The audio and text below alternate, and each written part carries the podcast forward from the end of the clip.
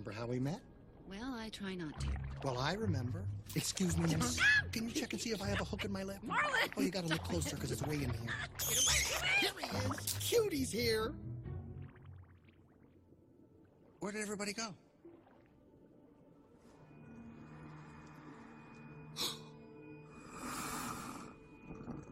Coral, get inside the house,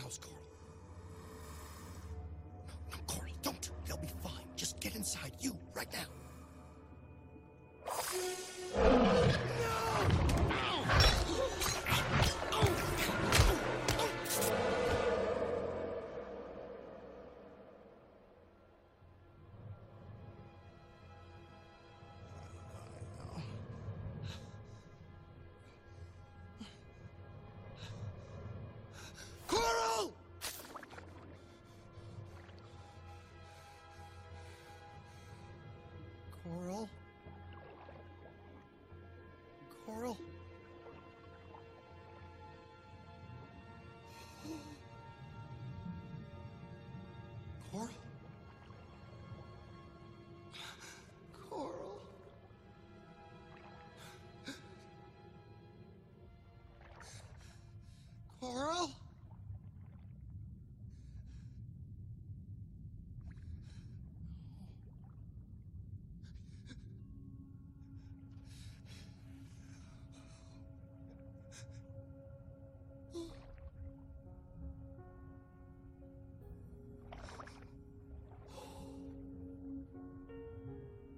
There, there, there. It's okay. Daddy's here.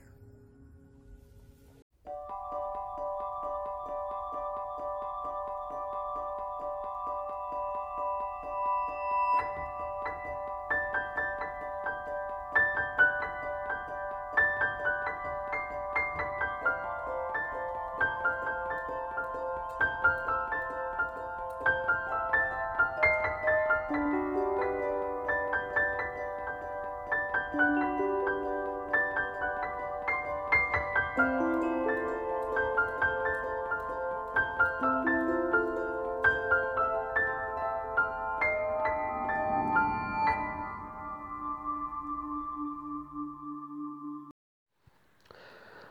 to episode 22 of the What I Love About Pixar podcast. In each episode, we talk about something I love from Pixar. Could be a particular character, a scene, or an actual film. Today's episode, ooh, it's a tough one. It's the opening scene from Finding Nemo, also known as the Barracuda attack. Oh, I struggle to watch this scene all the time. I really do. No, the film I really do. Here's a quick description of it, just in case you're not familiar with it. So in this scene, Marlin and his wife Coral get attacked by a barracuda who ends up killing Coral and all of their unborn eggs except for one. And Marlin, who survives the attack physically, but he is emotionally changed because of it. And we're going to get more into that, plus loads more to talk about. So let's get started on what I love about the barracuda attack.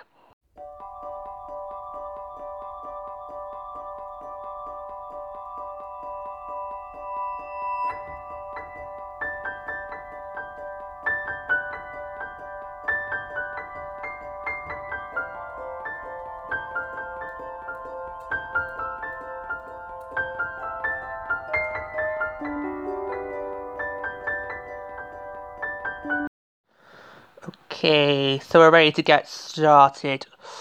As I said at the beginning of the show, it's a tough scene to talk about.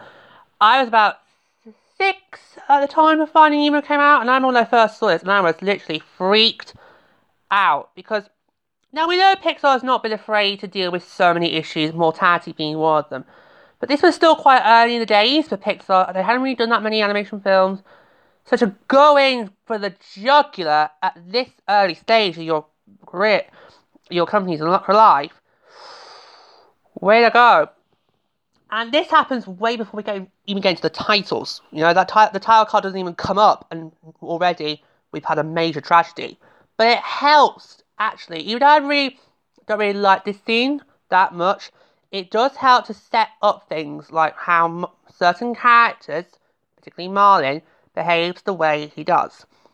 But I will quickly talk about some of the happiness of the scene before we get to the whole nitty gritty. I mean, we can. The film obviously is getting straight away with, this scene. It's helping us to sort of set up, you know, what could be this happy life for this, or, or for this everyday clownfish family. You got the husband Marlin with his wife Coral, and oh my, have they been busy with the birds and the bees stuff? They or whatever the fish version is, but oh god, have they been busy? And we can see in there, uh, I struggle how to pronounce it. I'm like Nima. In the Nima, in the well, where where they live, where they live, they they've been clearly busy, and they've got all these eggs. Looks like there's about at least four hundred of them, and they're having. And with Maya and Coral, it's nice to got they're having a little bit of oh, every dilemma that every pet newborn parent faces. Like, oh, what should we call them? And Maya's doing well. We should call this one. Um, I don't know. Say, oh, I don't know. I can't remember what they said. So I'll just make some up. So we could call this one Brandy. That would be Brandy Junior. He can be called um um Lofty. That can be Lofty the Third. So you can see Marlin's not really taking this seriously. Um, whereas Coral, she actually is, and she actually goes and names of them Nemo. And Marlin's like, Nemo? What name's that? Oh, Marlin, you let to learn. And it looks like they're, they're, they're all settled in. They're going to spend their life together, Coral, with all the many, many, many, many kids. How they're going to be able to feed that many, I do not know. I mean, I, I don't really know that much about clownfish. Um, I mean, I, I, I do this funny, but it does has helped give me my love for the ocean, but I really don't actually understand that much anatomy of the sea creatures' lives. So I don't, or their habitats, or what is the typical circle of life role for um, clownfish. Um, but surely, if all 400 of those eggs hatch, that's a great big massive family. I mean, surely some of them must, I don't know, find their own way and leave the nest quite at a young age or whatever. But you could tell straight away that even all this is going to be quite problematic either way, depending on whether all the eggs survive or not. And what I do love about the scene and what is about to happen is it helps to set up that the ocean's not a friendly place. I mean, there's so much about the ocean that we humans do not understand, which is probably why we are, are mistreating it by throwing all our bloody plastics in the rivers. Yes, I can say bloody. We're al- you're allowed. We're allowed to say bloody. We're allowed to bloody on the podcast, but not nothing else. It just frustrates me. There are bins, people. That's where you put your rubbish, and particularly your plastics. We need to ban plastics. Um. But anyway, so it's just, there's just so much we don't understand about the ocean, and like life itself for us humans, the world is not a safe place, and the ocean is really, really full of dangers, both with other animals and habitats, particularly the clownfish habitat, because obviously, as we've seen, it can sting you if you're not careful. And so, I do love how this scene helps to even though what's happened is tragic and it's really, really hard to watch, it does help to emphasize that the ocean is not a safe haven. There are dangers in it, just like any other habitat in the world full of other life, life, life. And Coral and Marlin, they then spot something in the distance, and they're like, what is that? And sort of like, Coral, get inside. So, straight away, it's that typical stereotype of Coral, go back inside with the kids. I'll deal with it. I'm the man. I'm the man. This was this was 2003, so it's still quite early naughty. So we were still, I think some of us were still hung on those stereotypes, particularly in the film and TV genre.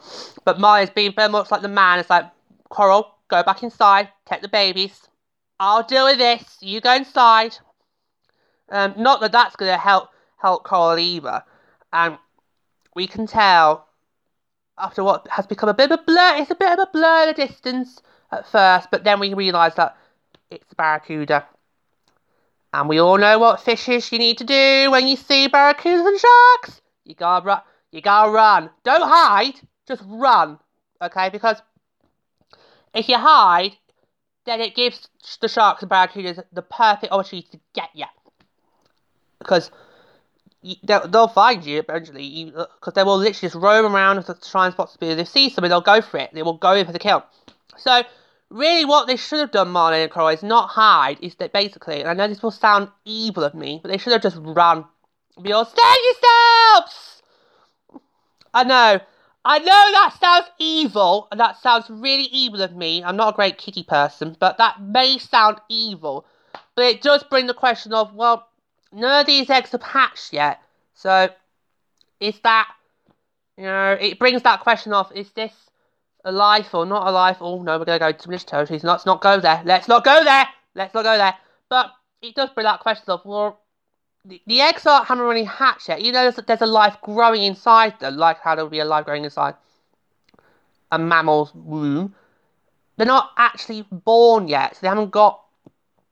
But anyway, that would probably be the right option to do. And we see as the first, there's a bit of tussle going on. I, I, I tried not to think, remember much this scene because it's, it's a horrible scene to watch. And I, whenever I watch Finding Nemo on the DVD, um, yes, folks, they do still exist, DVDs. Yes, some of us still do like them. Not all converted to the stream streaming services, despite the fact that Disney Plus are trying their hardest. Um, I always skip this bit on the DVD because I just I, I, can't find I find it very hard to watch. Um, obviously when we do do an episode for, of the film of the film Finding I'm gonna have to force myself to watch that. But I always skip it because it's so hard to watch, and you know, because in a way, people get killed. Um, it's just oh, it's um, a load of unborn fishes have just been killed. But of course, a, in the shark, in the barracuda's defence, he's just, you know, you know, um, doing what he does best, you know, which is trying to survive. You know, that's what sharks, barracuda do. They try and they basically have to find their own source of food. And in this particular barracuda's case, it happens to be Marlin's dear wife Coral and all those poor unborn children. Except for one. Okay, except for one. Because after the whole the the old the whole disaster has calmed down and everything, we do see that Marlin has survived. So just in case anybody thought, oh, that was a short film. They're all dead. We didn't even get to the titles card. Before anything that, before anything that, we do see that Marlin has survived. And at first, he's frantically trying to find Coral. Coral, where are you, Coral? And then, of course, it, it's one of those brilliant scenes we see a lot in Disney films where something bad has happened. We, the audience, know something bad has happened, but the character it gives it gives them they have to take a couple of seconds to work it out, and then when he does, it hits him hard. And then he goes back to the home and sees that all the eggs have gone, except for one, and he takes that egg into his bin, holds it tight, and basically says, I'm not going to let anything bad happen to you, Nemo. Now, that is a clear sign of how Marlin has been, and we see this happen a lot throughout the film. We see how the effects of this scene has had a toll on Marlin, but mainly emotionally, because he then decides he's going to protect this lone surviving egg, which of course we do know eventually becomes Nemo we are all familiar with Love Today. But Marlin feels he has to protect Nemo at all costs, and even, if that means being a helicopter parent and being quite annoying, pain in the backside, that makes you that makes it very hard for you to try and sympathise with Marlin and try to like him because yes, on the one hand, Marlin's just been through a horrible tragedy. He's seen he's had to see his poor, loving, dear wife, who I would have loved to see more of Coral. I really would. I mean, uh, poor Coral. Let's let us spare thought for Coral for a moment. You know, the whole. In the name of the Father, Son, and Holy Spirit, Amen. Rest in peace, Coral. Um, I just would have loved to see more of her, and unfortunately, she just became one of those characters that was there to serve the plot, which was they are there to be to help move the story along, and when they're no longer needed, that's it, they're gone. I just would have loved to see how Coral would have ha- handled the, the whole scenario of the film and how she would have dealt with it. And maybe it would have been nice if we had a little moment where, you know, how in The Lion King, when we have Mufasa Spirit talks to Simba, I would have loved a moment in the Nemo where Coral Spirit t- talks to Marlin and just basically goes, Marlin, you are being a complete, utter. I, I was struggling what to think there that wasn't rude and actually could be said on this podcast, but I'm cast, I I basically had to just go sort of signal that was to insert some rude there.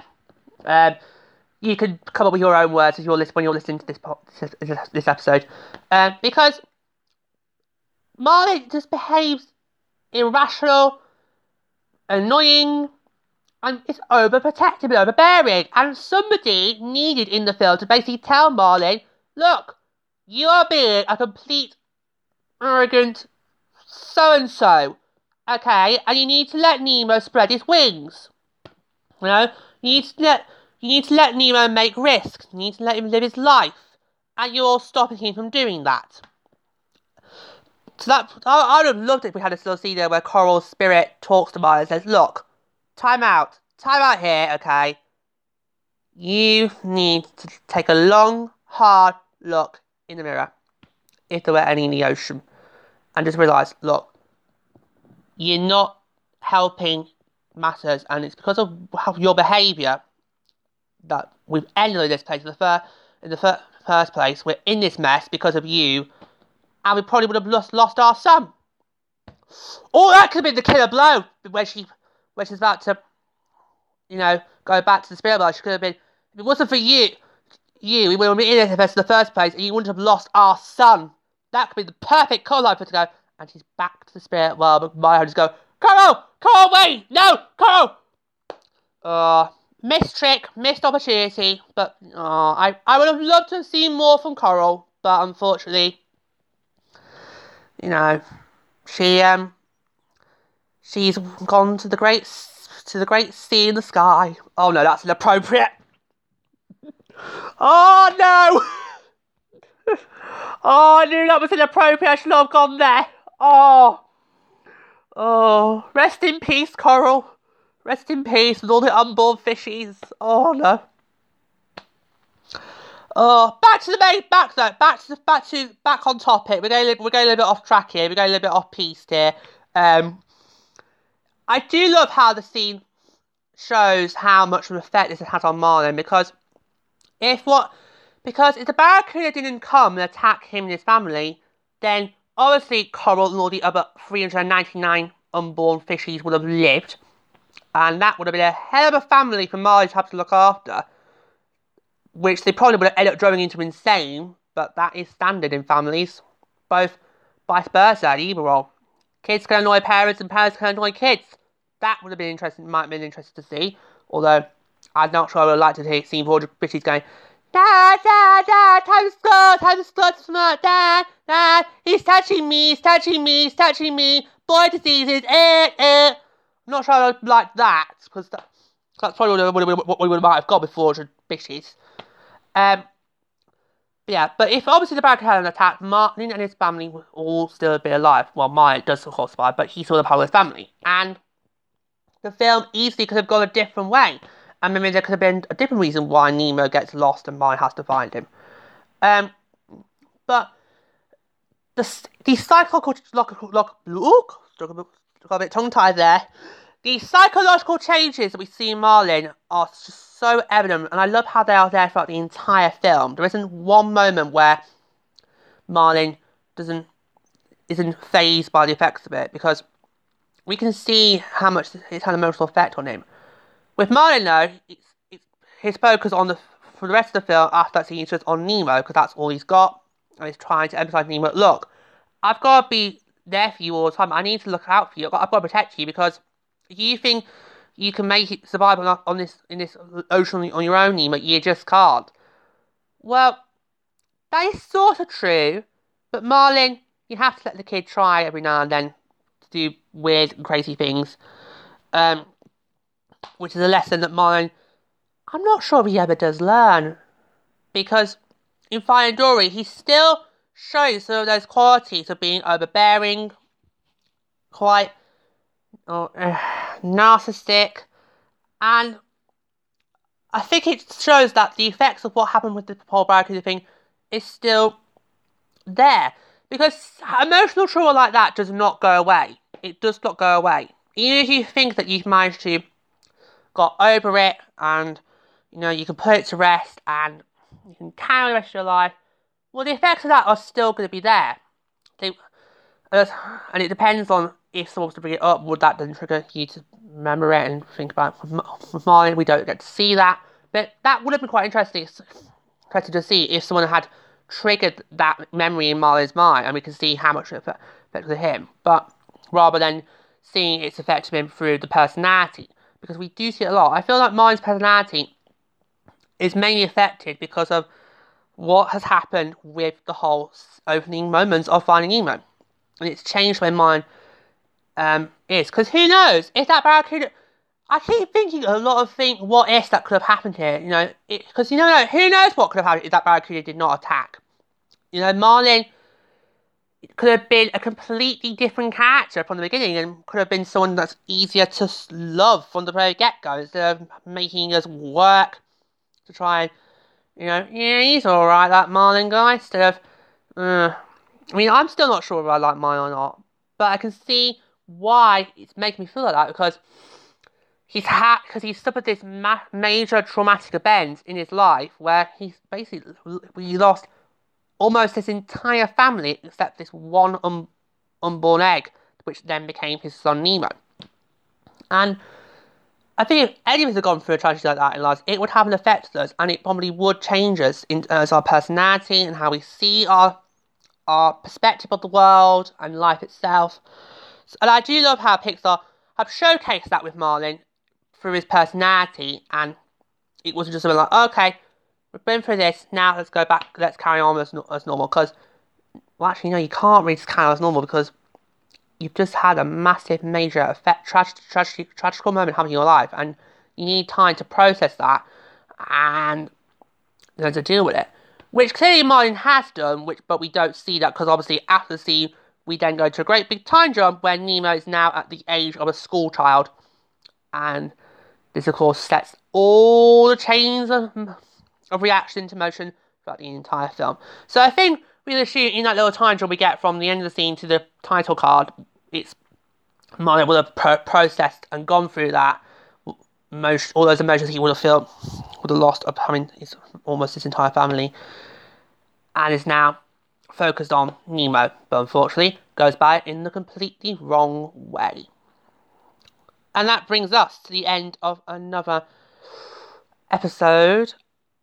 Wasn't too bad. I, I, I, it's a hard scene, really, because uh, it's just so tragic. And I remember watching this film for the very first time. I was only about six years old, and it's that scene scared the heck out of me. And even to these, this, these, even to the present day now, my mid twenties, I still can't watch that scene.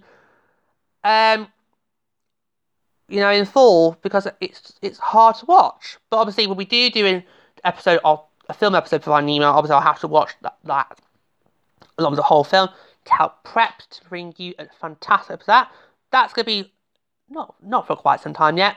But anyway, but I think we did okay. We got through it. I mean, if we could get through doing an episode of Bing Bong's death. We can get through doing an episode of this horrible, tragical moment for Marlin. Well, my dear friends, it's time for me to sign off. Thank you for listening as always. Until I see you next time, this has been what I love about the Barracuda attack.